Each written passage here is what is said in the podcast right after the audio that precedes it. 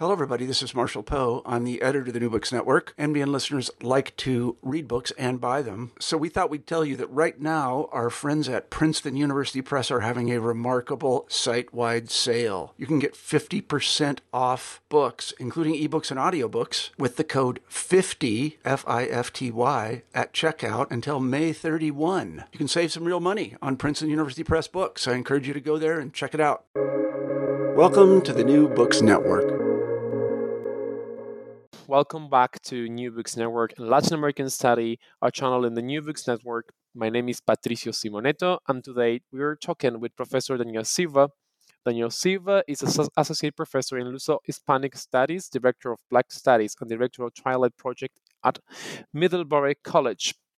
He's the author of Anti-Empire, Decolonial Interventions in Lusophone Literatures, and Subjectivity and the Reproduction of Imperial Power, Empire's Individuals, and today we're talking about his most recent book, Embodying Modernity, Race, Gender, and Fitness Culture in Brazil, published by Pittsburgh University Press.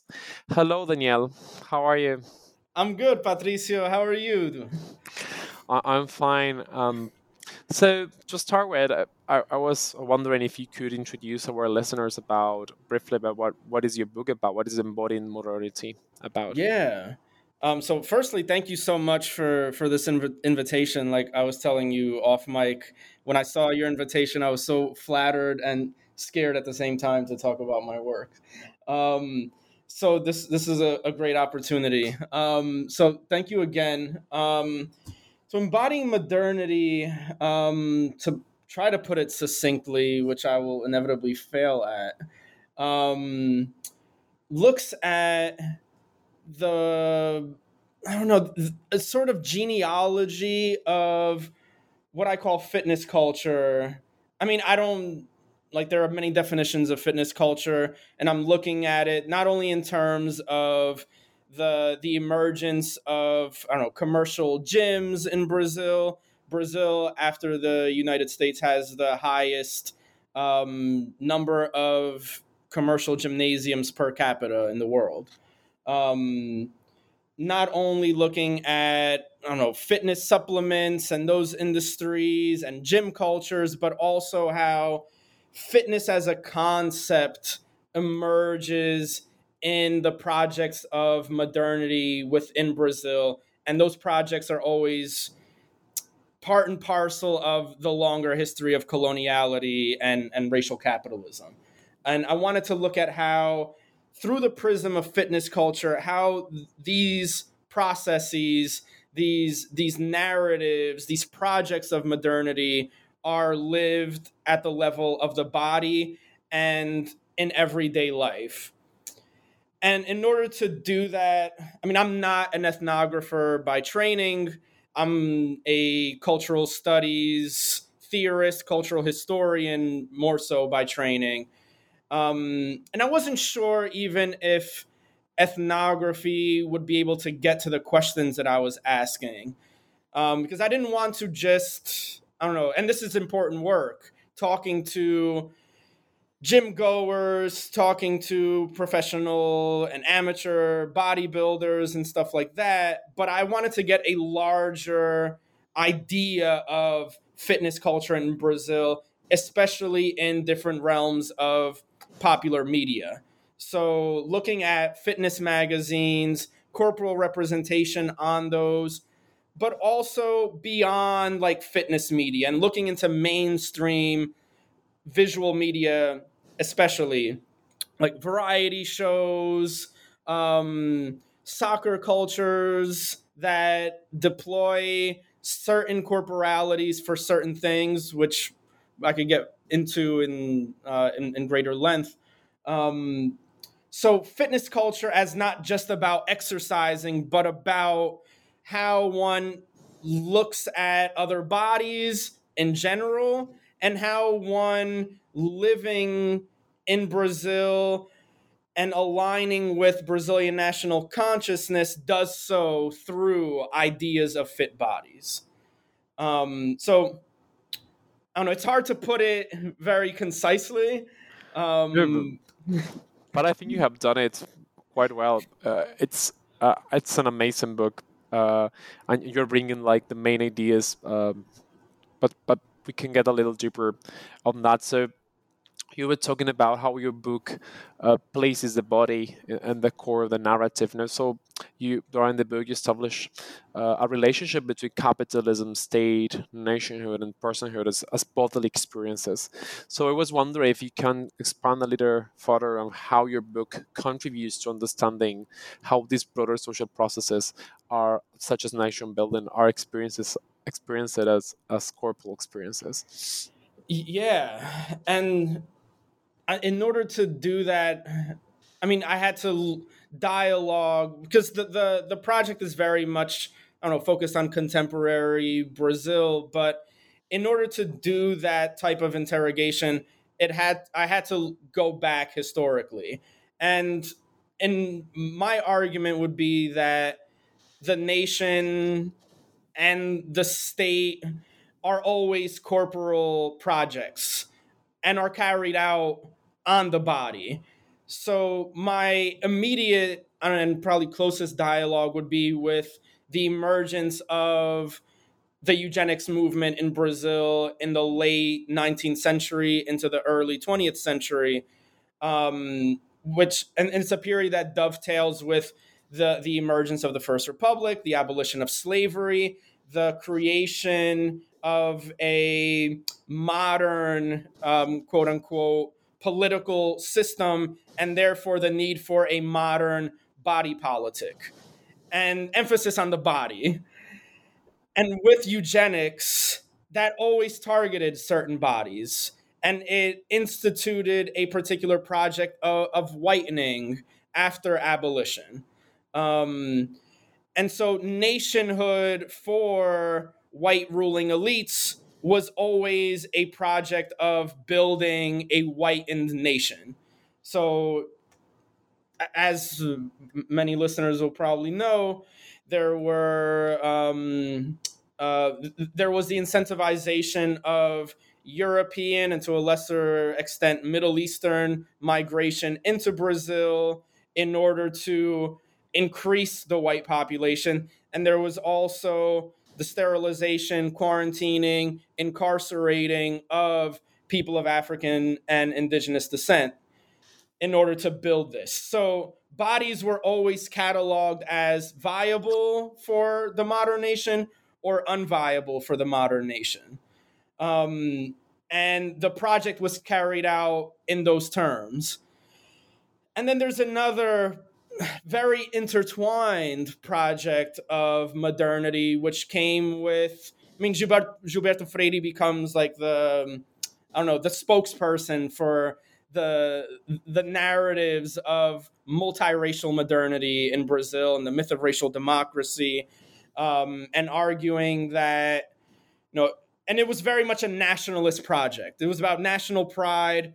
No, we're not an unmodern country because because of our population of color, we are a hyper modern nation because of that. We are the universal, and that was, you know, obviously Jose Vasconcelos' term, um, you know, the cosmic race, but there was a certain like universal universalism uh, that Gilberto Freyre was arguing for. And that was also, though, conducted and imagined in, in his work through the body, but also conducted and imagined through social policy, um, especially during the Vargas era, um, the first Vargas era, the Estado Novo. Um, and that comes on the heels of social policy that was very eugenics oriented. And fitness culture within eugenics was a way, and this is what historian Jerry Davila argues fitness culture and especially physical education classes in Brazil at this time in the early in the early 20th century became a mode of if not physically whitening culturally whitening the population. And so there isn't this this like easy break between you the the modernity of the eugenics movement and the modernity of um Freyre, Freyrean thought or multiracial modernity. because the multiracial modernity narrative is still very much steeped in white supremacy. And, you know, as um, Abdias Nascimento rightly, rightfully pointed out decades later, a few decades later, um, it was a genocidal project. Um, miscegenation as a genocidal project. But miscegenation becomes imagined as Brazilian exceptionalism and that component gets placed onto the body in particular ways. Um, in terms of, and I could talk more about this in, in later questions, but how that the the idea of a multiracial population that is celebrated, how that becomes visualized and imagined in terms of particular bodies and corporalities. Um, but yes, the the nation is always a corporal experience, and then you get later on into the present notions of modernity that are imagined and placed on bodies in say um, the Miss Bumbum competition or in bodybuilding contests um, in Brazil and also abroad. Um, there's a certain type of nationalism that's evoked whenever a Brazilian professional bodybuilder competes in an international competition like the Arnold Classic or the Mr. Universe, whatever it may be. There's like a national, I don't know, like celebration of that competitor as like an image of the modern nation. Hmm. So it operates in different ways. The narratives are placed on bodies, and then bodies live these narratives through their personhood in different ways. Um, well, the, the, this this dynamic is is super super interesting, and I think it uh, well illuminates all the studies uh, trying to formulate questions about uh, the body. I'm, I'm, pretty sure. I just wanted to to come back a little, uh, maybe to see if you can, int- can introduce our our listener about when you talk about the, the myth of the racial democracy and miscigenação in, in Brazil. What what do you mean and, and, what do you think? What do you think about the myth and what your book is is uh, contributing uh, to the field to rethink it? Yeah. Um, so to try to keep it brief, because so much can be said about the myth of racial democracy and its own genealogy. Gilberto Freyre has become like the obviously like the spokesperson of the idea of racial democracy, but it's it starts much earlier than Gilberto Freyre. It's evident in certain um, certain intellectual thought during the last decades of, of enslavement in Brazil. Um, arguments being made that slavery in Brazil was less racially violent than slavery, say, in the United States.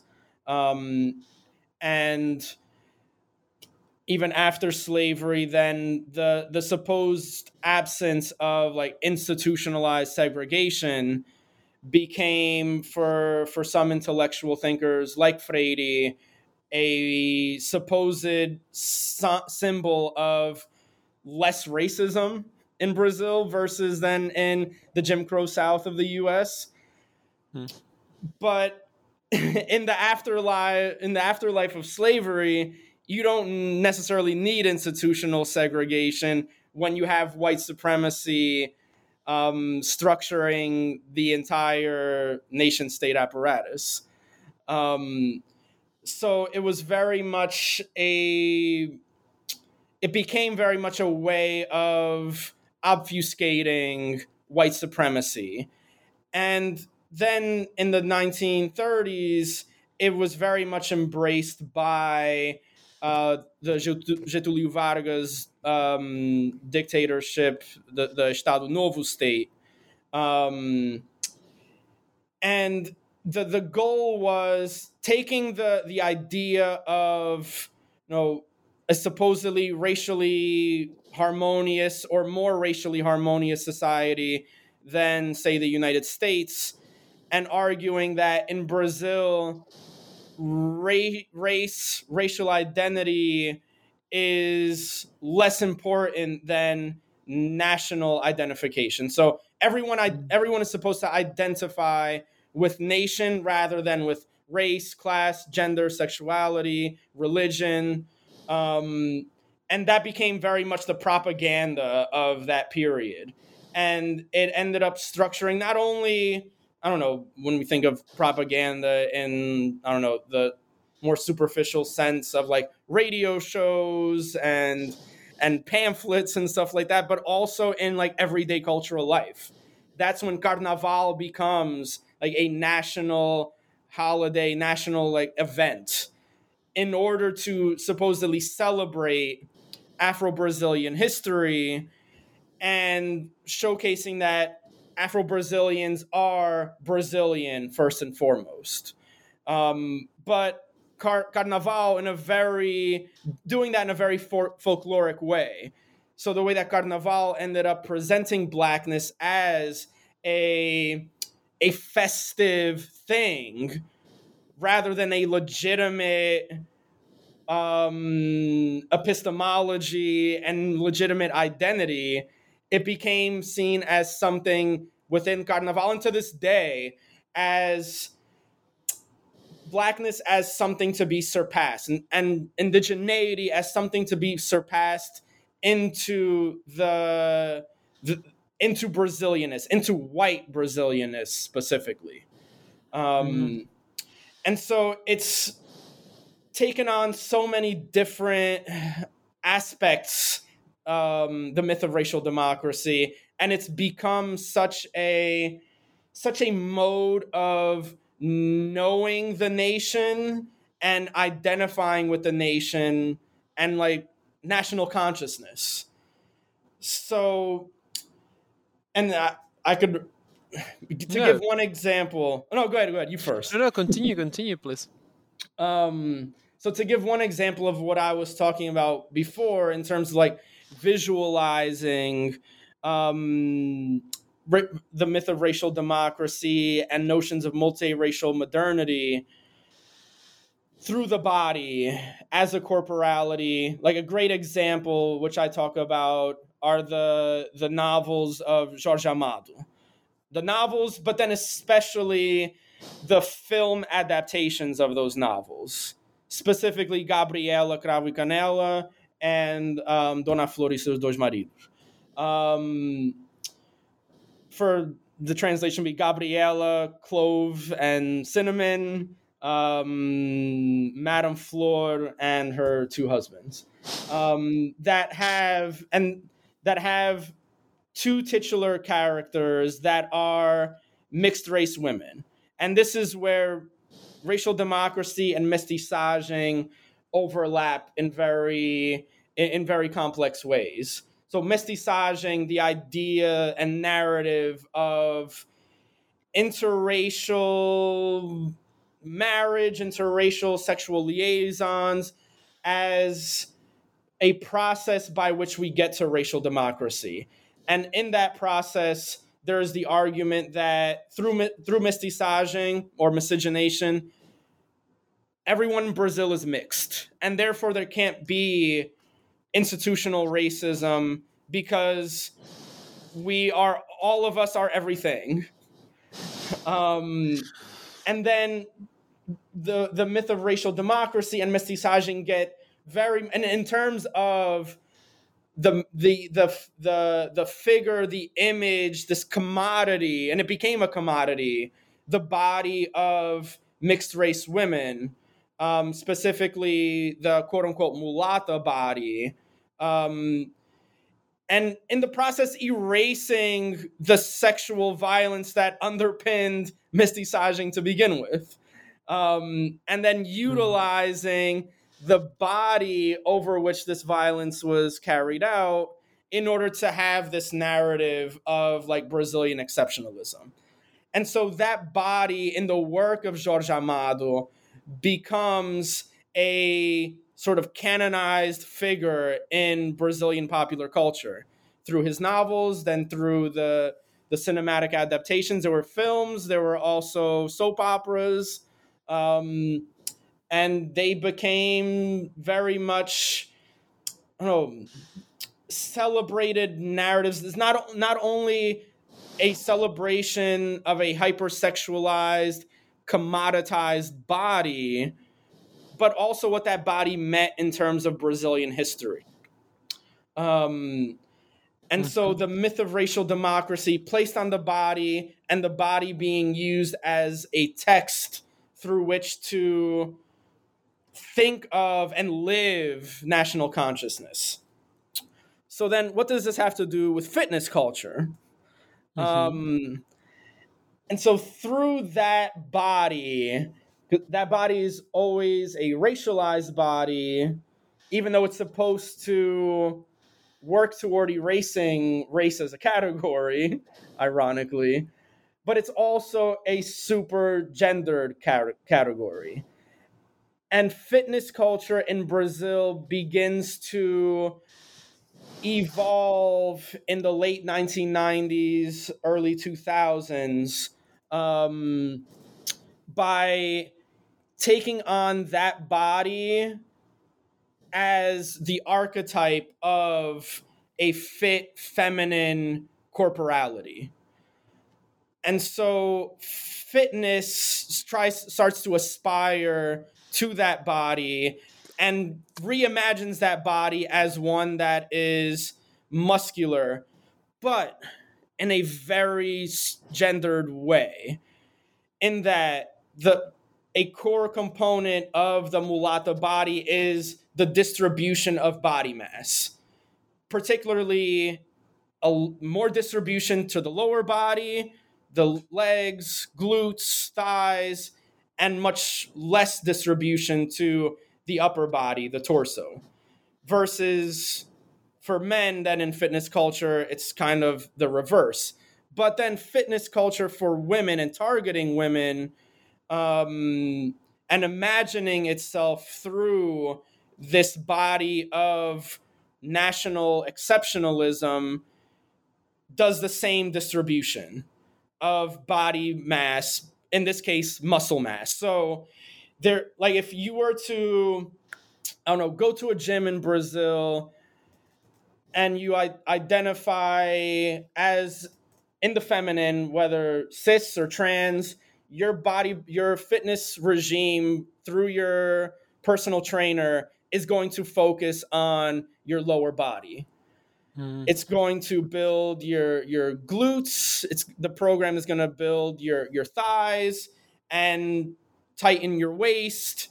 Um, and that has become the like the feminine symbol of like fit body, fit corporality in the the sense of like national exceptionalism. And then that's where you get to the, the so deeply problematic um, contest that is called Miss Bumbum or Miss Bottom, Miss Buttocks, however you would like to translate it.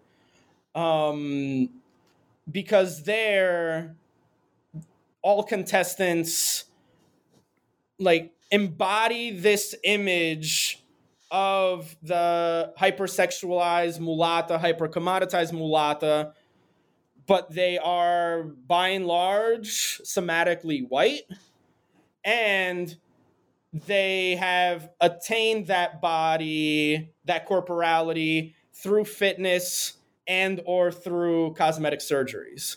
Um, so fitness becomes a sort of index of modernity as just like cosmetic surgery um, and but aligned with this narrative of like national exceptionalism. So the what was once a racialized, and it still to some degree is, and I'll explain why.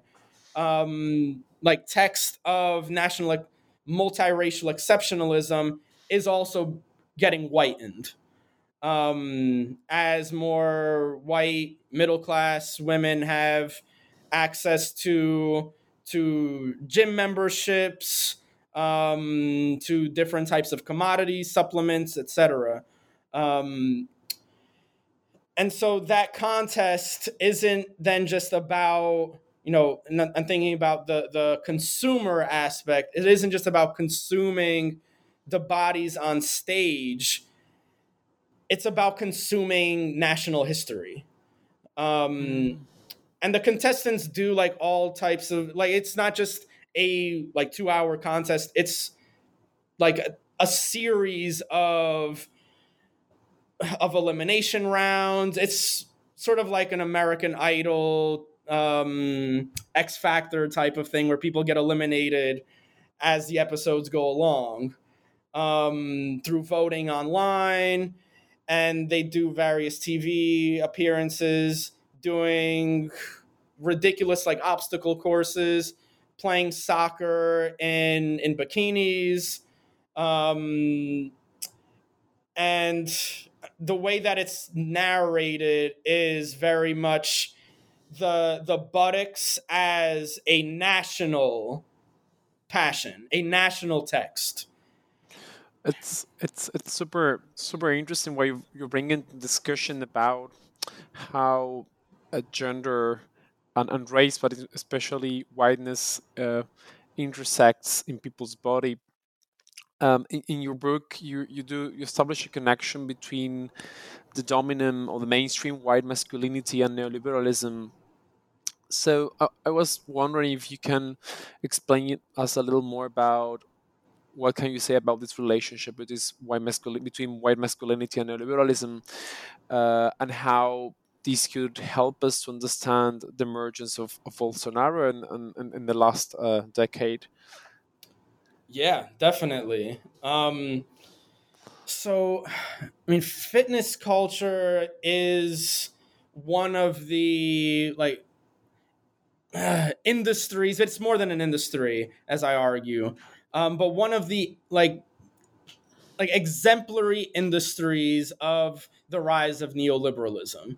And it's like almost I don't know, not a coincidence that the rise of neoliberalism in the 1980s, the the, the crushing of labor unions, um, coincided with the emergence of the the like the most famous bodybuilders turned like pop culture icons like Arnold Schwarzenegger, um, Sylvester Stallone, Jean Claude Van Damme. And it was always like fitness culture was always imagined there as like a white masculine endeavor, a white masculine practice. Um, and from there, you get also the the rise of like the commercial gyms, which they're able to emerge because the cost of manufacturing um, gym equipment is much lower during neoliberalism because labor rights have all been almost all have been squashed. um, same with the deregulation of supplements, and in the U.S., they've never been regulated, um, at least not in the last decades. Um, so you can sell anything and call it a protein powder and you can like have very cheaply made um, gym equipment, build your own gym, and open them up. And yeah, but this it's always sort of underpinned by the like popular culture emergence of of fitness. Um, and with white masculinity at its center. And think about the types of of films that and I, I wanted to get more into this in the book, but the editors were like, "You have, you should try to stay focused on Brazil. If not, this is going to be like a 600 page book." um, but like, if you think about the films where like these bodybuilders, actors were the main, like, were the main stars, like Jean Claude Van Damme movies, they're always white saviors. Um, and so white masculinity, white muscular masculinity specifically, becomes like that image of white saviorism. And agency in the world of coloniality, which white masculinity has always been thought of in, in those terms as the agent of white supremacy. Um, but it gets visualized and commoditized in, on a much grander scale through the webs of neoliberalism in terms of popular culture, but also in terms of the rise of gymnasiums and fitness supplements as industries. Um, and so the how it becomes like always re- recodified as the agent of of the capitalist world as an agent that has access to to bodies has control over bodies and is entitled to have control over bodies. That becomes an integral part into how you know the world thinks and especially the fascist world thinks about society and so and it's no surprise that Bolsonaro emerges, Trump emerges, um, because the history of fascism has always been very much aligned with white masculinity. But here now, in in in you know in more contemporary times, not that fascism ever went away, um, the that white masculine core of fascism is embodied through muscularity. And as this and as a result muscularity i don't know muscularity and hypermasculinity are always in dialectic. So the idea of muscularity as a masculine thing comes from hypermasculinity but then it also augments hypermasculinity. Um, and I mean, I'm not saying that Bolsonaro is a bodybuilder by no means. um, but in terms of ideology, identity performance in the political realm, his homophobia, um, his transphobia, his racism, he takes a lot of the core of fitness culture and what it has meant for masculine bodies and taken it to the political realm.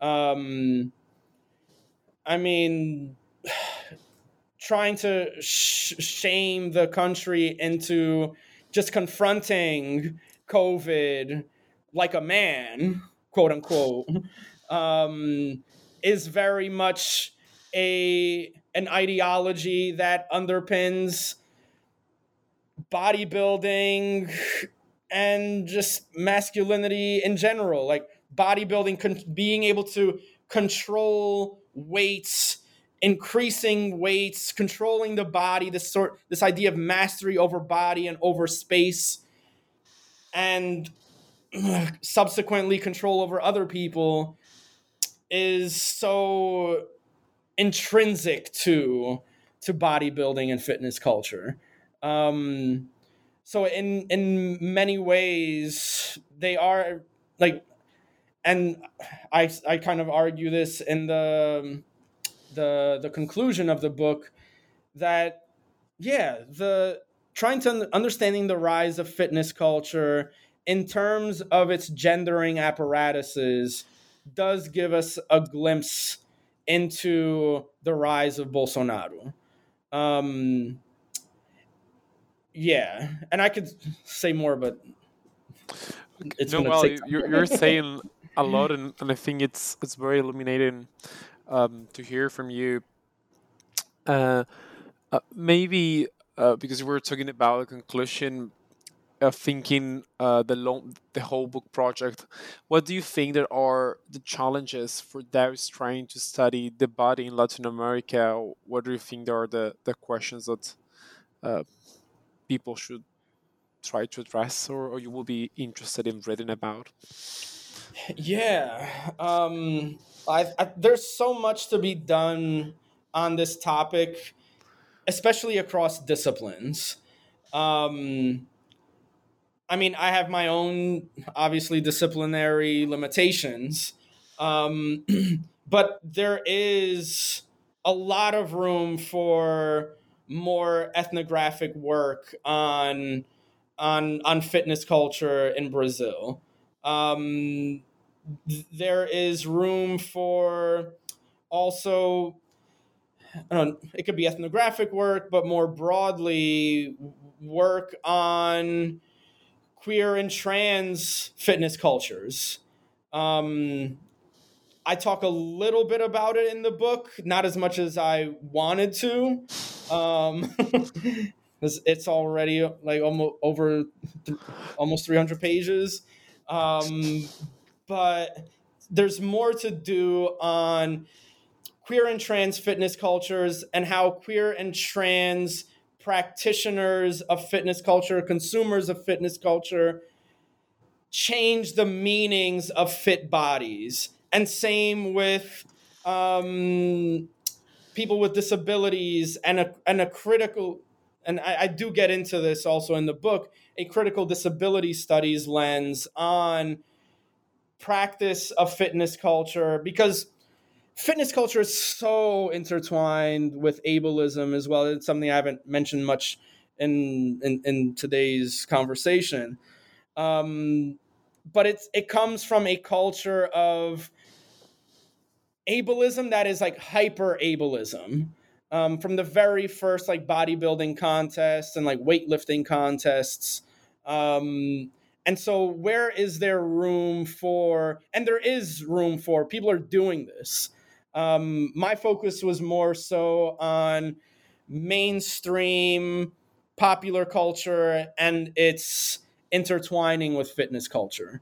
But I, I think there's a lot to do in terms of how that mainstream, how that hegemonic vision and project of fitness culture is resisted and by by extension how modernity in Brazil is resisted through um, queer and trans, disabled, black and brown practices and rethinking of of fitness culture and fit bodies. And that's not limited to only people who work out, whatever that may mean, but also just to rethinking valid personhood and ideas of valid personhood and what those mean in terms of bodies. Um, undoing the, the, the, the notions of, of valid life that modernity and coloniality have and continue to bestow upon us.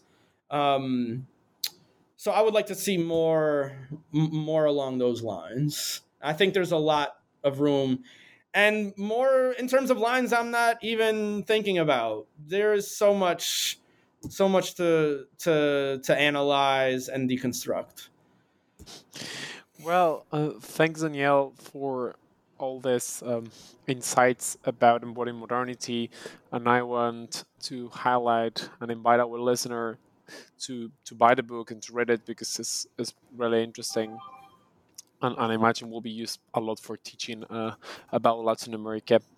Uh, so, well, thanks again for, for being here. Um, and see you in the next episode of New Books Network. All right. Thank you so much, Patricio, and thank you to all listeners.